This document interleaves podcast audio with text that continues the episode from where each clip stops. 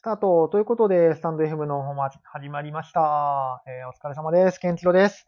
えー僕は今 X 移動ってとこでアドミン兼エンジニアとして活動をしております。最近はエンジニアっぽいことが何もできてないんですが、えー何かしら技術的に質問がある方はぜひ、いつでもメンション飛ばしていただけると嬉しいです。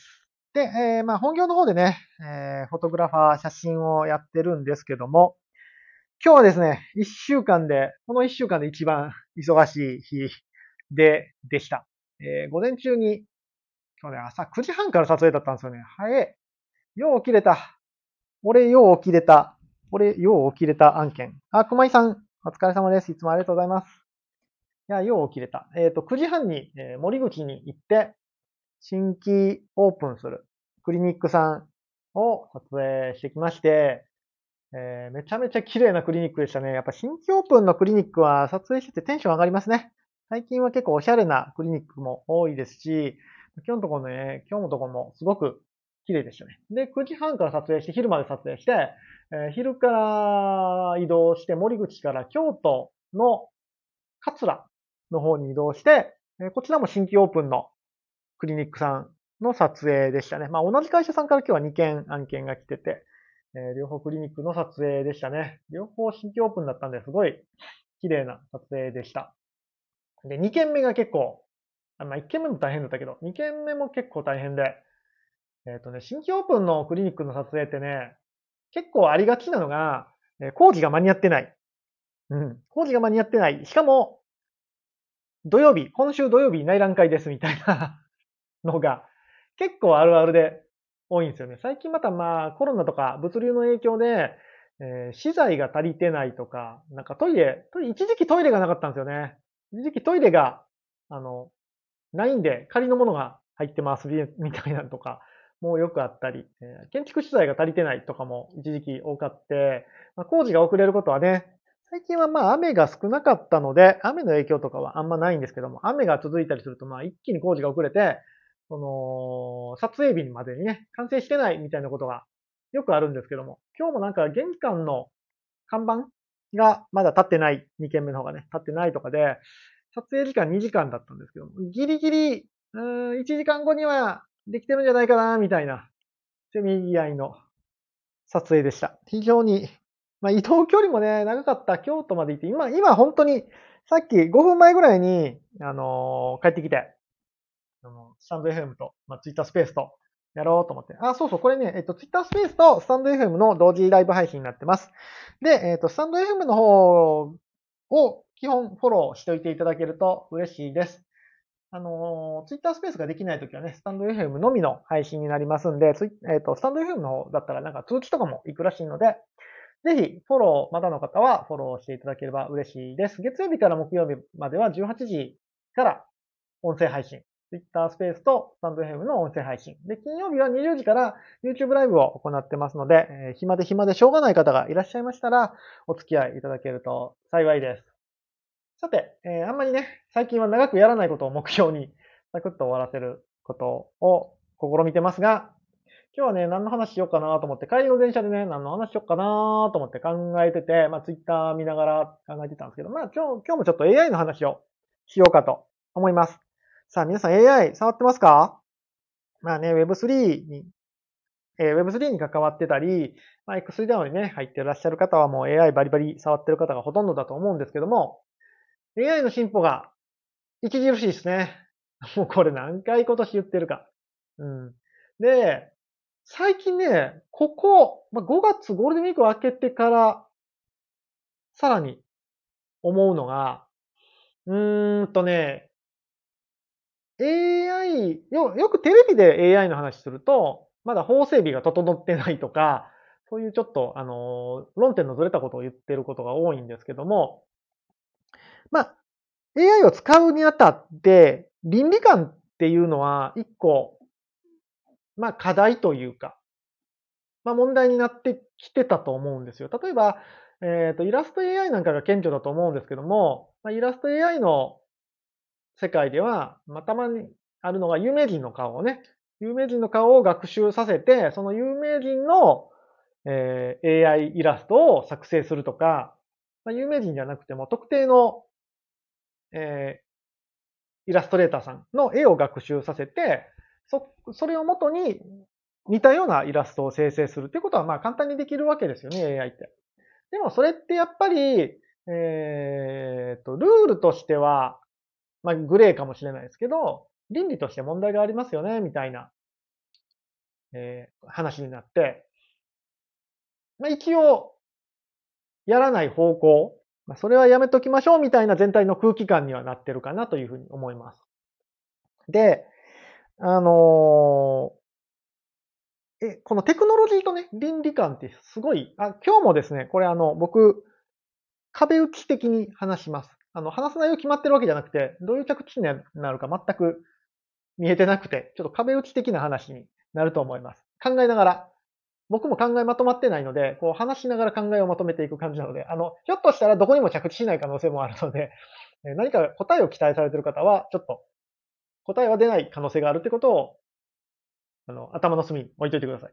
で、AI と倫理観って、僕いつも言うんですが、えー、歴史を見てみると、過去の歴史を見てみると、AI じゃない、テクノロジー、倫理とテクノロジーを見たときに、倫理が勝った事例って多分ほぼないんですよね。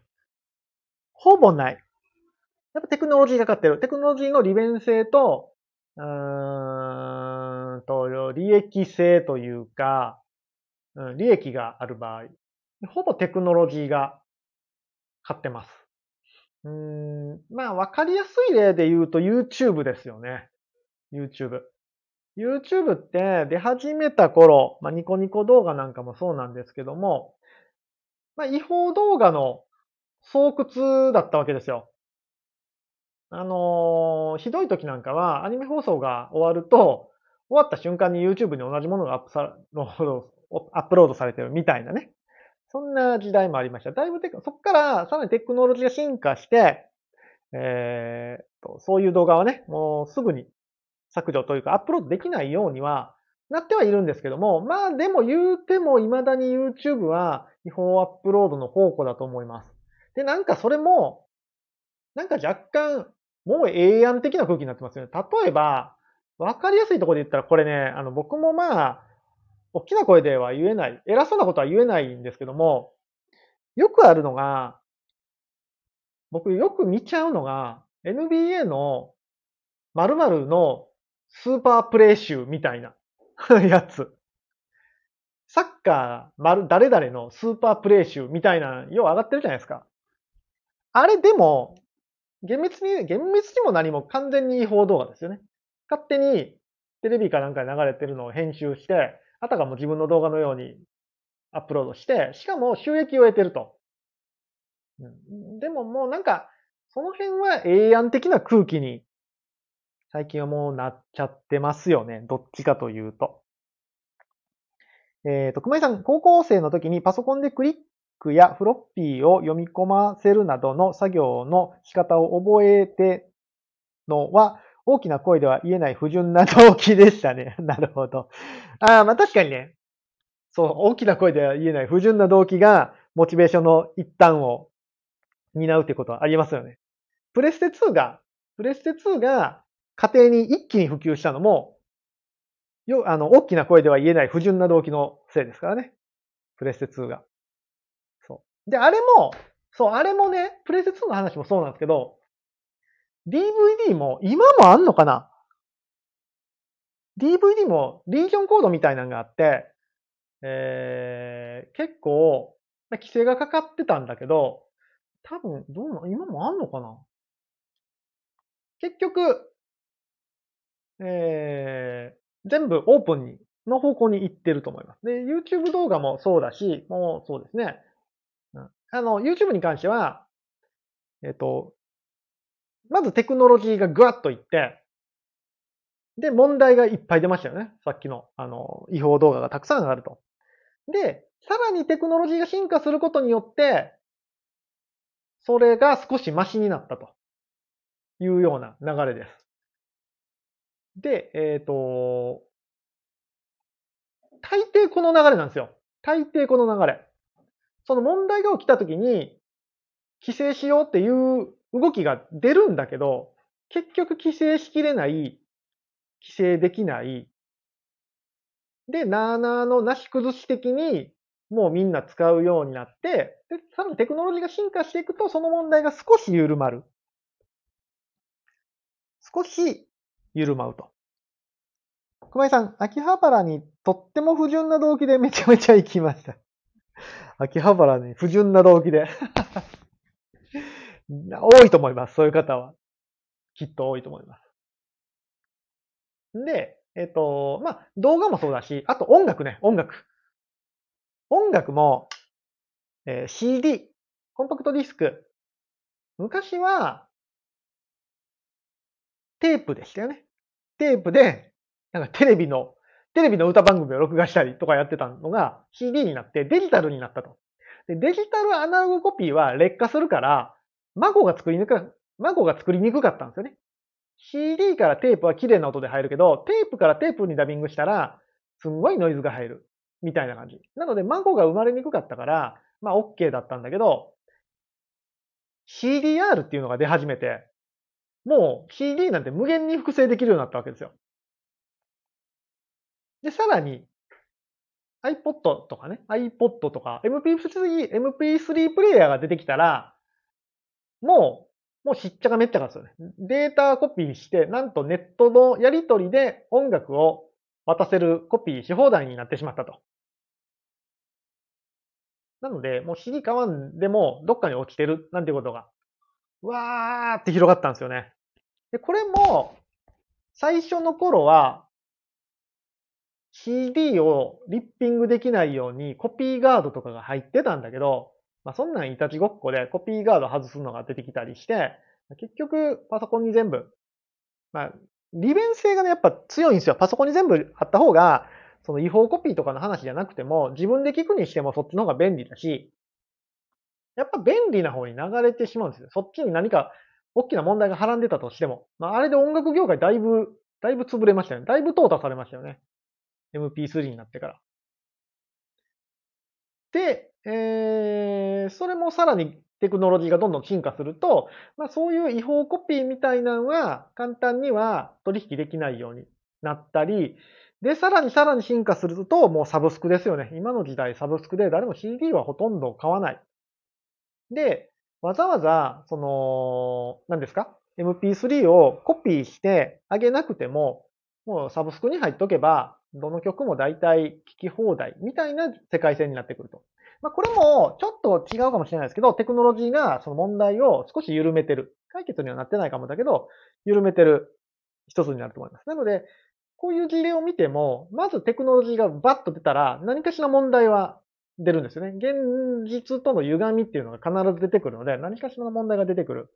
で、問題を規制しろっていう動きが来るんだけど、大体規制はできなくて、そのままなし崩し的に広がっていく。で、テクノロジーがさらに進化していくと、それが少し緩まる方向。または、まあ、喉元すぎれば暑さ忘れるじゃないですけども、みんな何も感じなくなってくるっていうのが今までの、まあ、僕と、僕が生きてる中でのテクノロジーと倫理っていう形かなと思ってます。なので、これを AI に当てはめると、まあ、AI もね、倫理問題たくさんあるんだけど、おそらく、規制っていうのは、まあ、されないというかできないと思いますね。うん。何かしらで規制しましょうってなっても。で、たださっき言ったような、えー、有名人の画像を勝手に使って学習させて何か使うとか、えー、特定のイラストレーターさんのイラストを学習させて生成するなんってことは、多分そのうちまたテクノロジーがもうちょっと進化、AI がもっと進化していくと、うんできなくなるようになるんじゃないかなと。結局そのテクノロジーが進化するところと、その人間が考える倫理の落としどころっていうのが融合していく気はしてます。ただそこに規制とか、あなんちゅうかな、テクノロジー以外の力の加え方っていうのはおそらく機能しないんじゃないかなっていうふうに思いますね。ただ、ただですよ。AI がちょっと怖いのは、うーんと、うーんとね、何点かあると思ってて、AI に関してはかなりオープンソースとあの、オープンソースの相性がいいんですよね。オープンソースって何かっていうと、ソースコードがもう全部公開されてて、誰でも自由に無料で使えると。うん。そことの相性が非常に良い。パソコンさえあれば、誰でも無料で AI が使える時代っていうのが、まあ今んとこはもう来るんじゃないかなっていう気はしてますね。うん、ちょっと話ずれるんですけども、ちょ、えっ、ー、と、ちょっと前に、ちょっと前、だいぶ前かな？イーロン・マスクと AI の研究者が、あ、シンタンさん、ありがとうございます。いつもありがとうございます。お疲れ様です。イーロン・マスクが、オープン AI、オープン AI か、に対して、えー、または世界的な AI の企業に対して AI の開発を6ヶ月間ぐらい停止しましょう。そうじゃないと危ないよ。先に規制を作りましょう。っていうような声明を出してたんですけども、まあまあ規制はされずに。されないですよね。規制は。さっき言ったように、利便性が絶対勝つので、規制は多分無理なんですよ。でもその発言の意図って、いや、本人に聞かないとわかんないけど、僕的にはかなりポジショントークだと思ってて、イーロン・マスク的に AI は出遅れたと思ってるから、ちょっと待っといてって言ってるようなポジショントークだったような気がします。うん。ちょっとオープン AI に先にやられたから、ちょっと6ヶ月間待っといてよ。追いつくから。みたいなポジショントークだったような気がします。で、最近、えっ、と、ニュースで、ちょっと、あの、最新ニュースをちょっとピックアップして見てたら、えっと、オープン AI の創業者が AI を規制すべきっていう発言をし始めましたね。し始めました。で、規制の方向としては、いわゆる今の、えーと、原子力規制委員会っていうんですか？世界的に横断的に原子力を規制していく方向の委員会みたいなのと同じような立ち位置で AI 全世界の、うん、だから AI 規制委員会みたいな感じですか？世界中でこう有識者が集まって委員会を作るべき。で、規制をちゃんとしていくべきだね。べきではないですか？っていう、意見を出したそうです。うんちょっと、ね、オープン AI ですらその、そう言い出した。でも多分これも、完全にこの、ここから僕の主観ですけども、ニュースのソースじゃなくて、僕の主観ですけど、これも多分ポジショントークなんですよ。オープン AI、オープン AI が怖いのは何かというと、オープンソースの AI ですよね。あ、駄菓子さん、DKD さん、GKD さん、ありがとうございます、いつも。 Discord めっちゃ見やすくなりましたね。ありがとうございます。そう、オープン AI はやっぱりそこでお金儲けをしないといけないし、ビジネスとして成り立たせないといけない。なので、オープン AI としてはおそらく、ある程度の規制は欲しいんですよ。例えば先ほど言ったような、えー、学習プロセスの明確化というか、有名人の画像を使ってないかとか、えー、なんだろうな、学習させてはいけないデータを学習させてる AI じゃないよっていう証明とか、なんかそういうので一定の規制をして、誰でも彼でも AI を作り出せないようにしたいんだと思います。おそらく、まあビジネス的にも。ビジネス界で言ったらもうオープン AI 今トップ走ってるので、まあ、独占じゃないですけど、まあ先行者優位がありますよね。ただ、ただ、今の流れだと、多分ほぼ間違いなく、うーん、オープンソースの AI っていうのが出てくる。もう出てきてるけど。出てきてるけど、まだそこはポジション取ってない。今のうちに、そこを多分オープンソースの AI を規制させに行きたいんだと思います。あの発言は。ポジショントークだと思います。だってね、オープンソースのよう AI が出てきて、誰でも自由に無料で高性能な AI が使えるってなってしまったら、まあ、誰も課金しないですよね。うん、そこには。だから、うん。そこへの牽制のような気がしますね。完全にこれはあの僕の個人的な意見でうがった見方なんですけども、そんなような気はしてます。ただ、さっきも今日の冒頭から言ってるように、うーん、その流れは止めれないんじゃないかな。なので結局、オープンソースの AI っていうのが広まって、えー、誰でも自由にどういう学習データでも使える時代っていうのが来そうな気はしますよね。うん。どうなのかわかんないですけどね。規制っていうのはなかなか厳しいような気はします。うん。わかんないけどね。そんな感じです。で、で、で、で、そうなった時にですよ。うーん、そうなった時に強いのは、オープン AI ではなくて、マイクロソフトなんですよね。マイクロソフトは、マイクロソフトの立ち位置としては、何の AI 使ってもいいんですよ。今はオープン AI を使ってるのかな？オープン AI が多分裏で動いてると思うんですけど、何の AI を使ってもよくて、結局、ブラウザーを押さえてて、えー、まあ、オフィス関連のビジネスソフトを、まあ、押さえてたら、そのあたりは、えっ、ー、と、オープンソースの AI、ん？オープンソースの AI を使ってそれらを使うってことは十分にできると思うので、まあそうやって横断的にやっぱりブラウザを押さえているのは結局この話になるんですけどね。ブラウザを押さえているマイクロソフトは強いなと思うし、多分マイクロソフトはその辺も見据えてエンジンの切り替えとかできるようにするんじゃないですか？おそらく。おそらく。ひょっとしたらマイクロソフト結構手のひら返しするから、なんか、あの、OS に入れ込んでくるかもしれないですね。OS にオープンソースの AI を入れてくるかもしれない。サクッと手のひら返しして、バイバイっていう可能性もなくはないんじゃないかなって思ってます。えー、小林さん、時代を前に進めたいのではなく、儲けたいのだというのが見て取れましたね。当然だけど。当然なんですよね。そりゃそうです。みんな儲けたいんです。てか、儲けないと、あの、儲けがないとこは、まあ、さすがに、なんちゅうんですかね、発展しないんで、そう。まあ、儲けて、もちろん儲けていただきたいし、うーん、オープン AI のね、功績はめちゃくちゃでかいですよ、やっぱり。それは。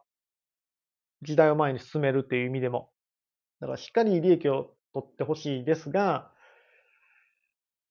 ちょっと分が悪いですよね、今の感じだと。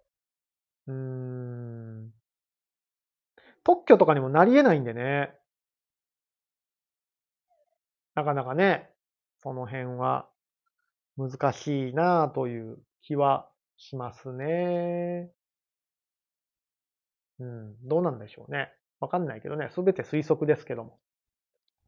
おそらく、多分頭のいい人たちが、頭のいい人がオープンソースで、なんかいろいろ連携するのを多分みんなで作ってくれると思いますよ。エンジニアってそういうの好きですからね。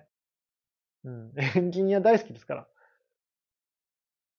まあ、オープンソースは素晴らしいですからね。えー、小林さん、めちゃくちゃ恩恵をいただいてますが、テックの巨人には勝てないんですかね。ねマイクロソフト、まあ、グーグルもね、あのー、多分もう水面下では AI 動かしてるでしょうし、広告に、広告主に対して、その AI 技術を使って広告を出すことをするらしいですね。今結構ね、Google 広告って出すの非常にめんどくさいんですよ。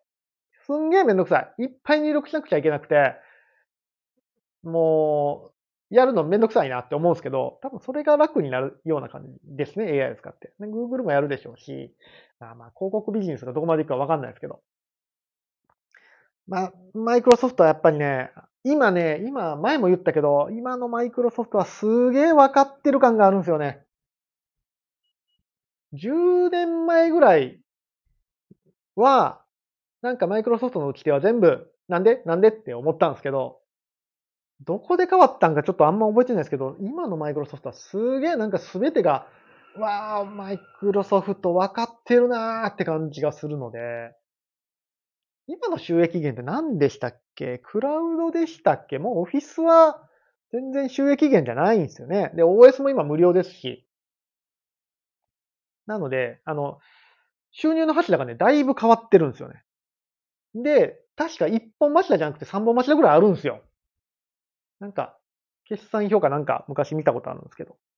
それがここ数年で、数、10年ぐらいでガラッと変わって。まあ、いつの間にこんな、なんかすげえ健全な企業になってるんやって思った記憶がありますけど、マイクロソフトはなんかね、今はすげえ分かってる感じがしますね。うん。こんな感じです。さらにね、一歩踏み込んでどうなるかがわかんないですけど、その倫、やっぱり倫理、そう。で、まあ今日の結論としては、テクノロジーと倫理ってところが、き、えっ、ー、と、戦うと、まあ過去の歴史を見ても、テクノロジーの方が倫理を超越してる。倫理によってテクノロジーが抑えられた例っていうのは、多分ほぼない。あの、一個思いつくのは、あの、ウィニーですよね。ウィニー。ピアツピアの技術。ファイル交換ソフト。ウィニーは、微妙なライン。まあ、法律によって無理やり抑えられたみたいなところはありますよね。あれでも、結末を僕ね、あん、で結局、まあ、ブロックチェーンとかの技術にも転用されてるので、まあ、なんとも言えないとこだけど、まあ、あのファイル交換はさすがに違法性が高すぎて、うん、さすがに潰されましたけどね。利便性とかうんぬんの前に。うん。あ、そうそう、もう一個この話とかな。でウィニーもそうなんだけど、ウィニーも基本的にオープンなんですね。オープンソース、オープンソースまで公開してたかわかんないけど、オープンな技術だったんですよ。ピアツーピアをオープンにしようって話で。ほんで、ブロックチェーンもオープンじゃないですか。すべて見える状態。うん。で、AI が仮に今後オープンソースになって、こう公開していくと、やっぱり怖いのが詐欺ですよね。そこの問題は絶対あるんですよ。そこの問題は絶対にあって、もうすべてが自己責任になってくるんですよね。うん。もちろん、なんか学習データをインストールしようとしたら、えー、ウイルスが入ってて、パソコンが乗っ取られるとか、いうことはもう全然あるでしょうし、オープンソースになったら。かなり、リスクはね、高くなるので、その辺は、多分、NFT と同じく、うん、DYOR な世界にはなっていくと思うので、まあ、その辺は注意がいるんだけど、まあ、だから、唯一狙うならその辺ですよね。安全っていうところ。オープン AI を使えば、2000月2000を払えば、安全な AI を使えますよっていうのは、ワンチャンあるかもしれない。うん。わかんないですけどね。どうなるかが。さて、今日はこんな感じで、テクノロジーと倫理の話なんていう硬いテーマで少しやってみました。疲れてるのに頑張った。なかなか硬い話をしましたね。えーと、よいしょ。ぜひ皆さんのちょっとね、意見も聞いてみたいので、僕はこう思うなっていうのがありましたら、なんかコメント欄とか、えー、ハッシュタグ、亀チロで、亀チロやったっけ？亀剣か。えー、どっちだっけ？亀剣か。えー、カメラとケンチロなので亀剣。カタカナの亀。ひらがなの剣をハッシュタグでつぶやいていただけると嬉しいです。あ、熊井さんの巨人には勝てないんですよねっていうので思い出したけど、月曜日あれですね、昨日、ん？おとついか。おとつい月曜日は野球がなくて寂しいと思って。巨人はね、昨日からベイスターズ戦、2位ベイスターズ。今年ね、ベイスターズ強いんですよね。今年ベイスターズはめちゃめちゃ強くて、びっくりするぐらい強くて、2位攻防戦なんですよね。昨日から。昨日からの3連戦、カー水木でやるんですけど、昨日がね、ボロ負けだったんですよね。今日、9回裏に2本ホームランが出て、ちょっと追いつきかけたんだけど、まあ、圧倒的にボロ負けだったんで、今日はなんとか勝たないと。先週までね、その横浜戦の前までは、5連勝ぐらいしてたんですけど、横浜にはもうさなんかね、去年もそうなんですけど、横浜に勝てないんですよね。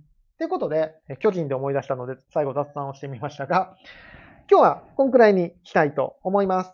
今日のまとめで言うと、AI とテクノロジーじゃない、テクノロジーと倫理っていうところのお話で、テクノロジーがね、倫理を凌駕していくのが今までの歴史でしたよというお話をさせていただきました。明日も、明日木曜日だね。明日木曜日もおそらくできる予定ですので、18時から音声配信したいと思いますので、お付き合いいただければと思います。いやー、今日は疲れた、本当に。うん。あの、帰ってスプラトゥーンしよう。最近スプラトゥーン3にハマってるので。あ、でも、フォートナイト部屋ができましたね、X イダを。フォートナイトも再開しようかな。最近ね、スプラトゥーン3にハマってて、フォートナイト全然できてないんですけど、またやりたいなというふうに思います。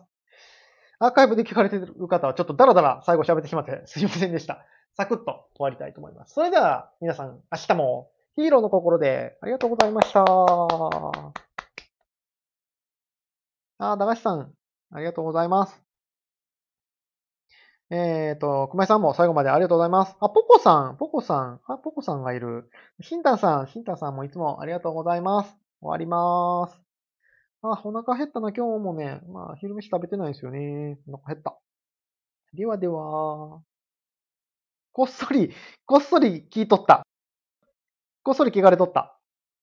ポチ。ポチ。